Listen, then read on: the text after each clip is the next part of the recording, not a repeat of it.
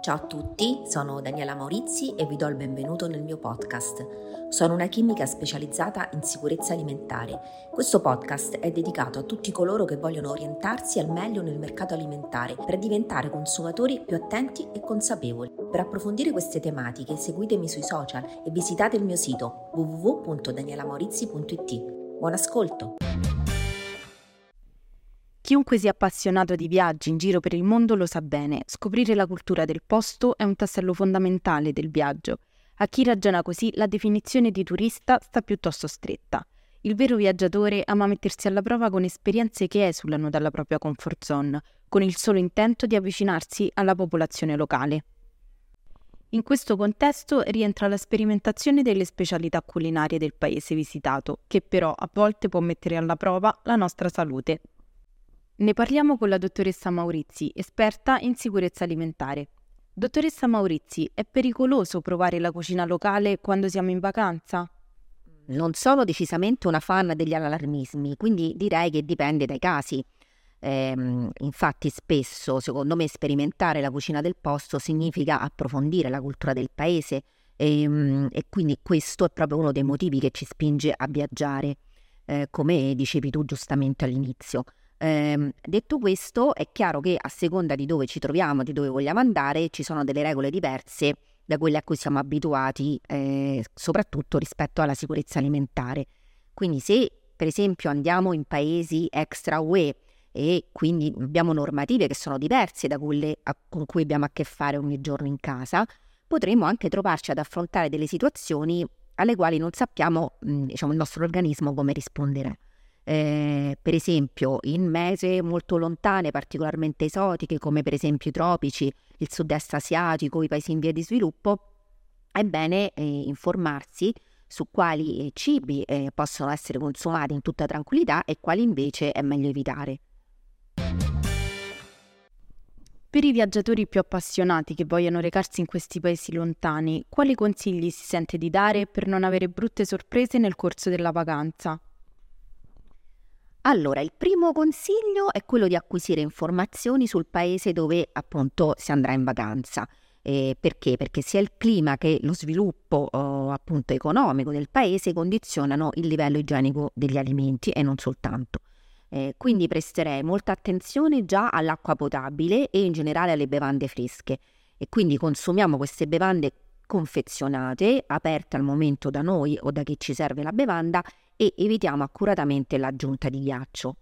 Eh, per quanto riguarda gli alimenti, i cibi appena cotti in genere sono sicuri, mentre quelli da consumare crudi come le verdure o peggio ancora le proteine animali possono causare problemi con più facilità.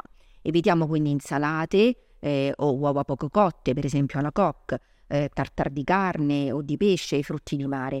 E se possibile cerchiamo anche di indagare un po' l'igiene del ristorante, come possiamo fare per esempio semplicemente andando alla toilette, mm, dove possiamo avere un'idea di massima di quello che il, il ristorante considera un livello accettabile appunto di pulizia. E, e infine non sottovalutiamo mai anche la nostra igiene. Per esempio ricordiamoci sempre di lavare molto bene le mani prima di consumare il pasto. Come diceva in apertura, vogliamo evitare allarmismi, ma quanto è davvero alto il rischio di tossinfezioni alimentari all'estero? Il nostro primo pensiero quando partiamo deve essere quello di goderci un periodo di relax, quindi facendo esperienze che ci arricchiranno proprio una volta tornati a casa. La sicurezza alimentare deve accompagnarci ma non paralizzarci. Eh, allora, sicuramente non vogliamo che la nostra vacanza venga rovinata da un passo andato a male, eh, ma appunto se mh, mm, seguiamo le accortezze di cui abbiamo già parlato, il rischio sarà davvero minimo. Se parliamo di percentuali, si stima che circa il 20 fino al 70% delle persone che viaggiano dai paesi industrializzati verso quelli eh, diciamo meno appunto in, in via di sviluppo, come dicevamo, vada incontro a disturbi di qualche tipo ma è pur vero che solo lo 0,1% di questi necessita effettivamente di cure mediche. Oltretutto, qualora si manifestassero realmente problemi che necessitano di cure mediche, spesso e volentieri i sintomi si risolvono spontaneamente in pochi giorni. Eh, bisogna seguire appunto ehm, quello che, che, ci dice il nostro medico oppure il medico che troviamo appunto nel, nel paese. È chiaro che a nessuno va di passare la notte insonne con lo stomaco sottosopra o peggio, eh, però possiamo tranquillizzarci pensando che nella gran parte dei casi passerà rapidamente. Se non fosse così, contattiamo assolutamente il nostro medico curante o se questo non fosse possibile, magari possiamo oh, appunto andare nella struttura ospedaliera più vicina a noi o sentire se il, la struttura dove siamo ospiti ha una, un servizio appunto di guardia medica. Molto spesso sì, molto spesso chi viaggia in questi paesi ha anche un'assicurazione, quindi anche questa ci può assolutamente aiutare ad essere indirizzata nelle cure giuste.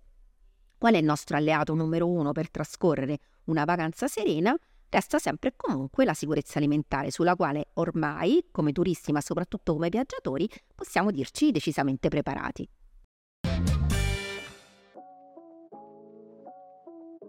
Grazie a tutti per aver ascoltato anche questa puntata della sicurezza alimentare a portata d'orecchio e ci sentiamo martedì prossimo in cui parleremo di tutti i colori della pasta, come riconoscere quella di qualità e sicura. Grazie a tutti, ciao!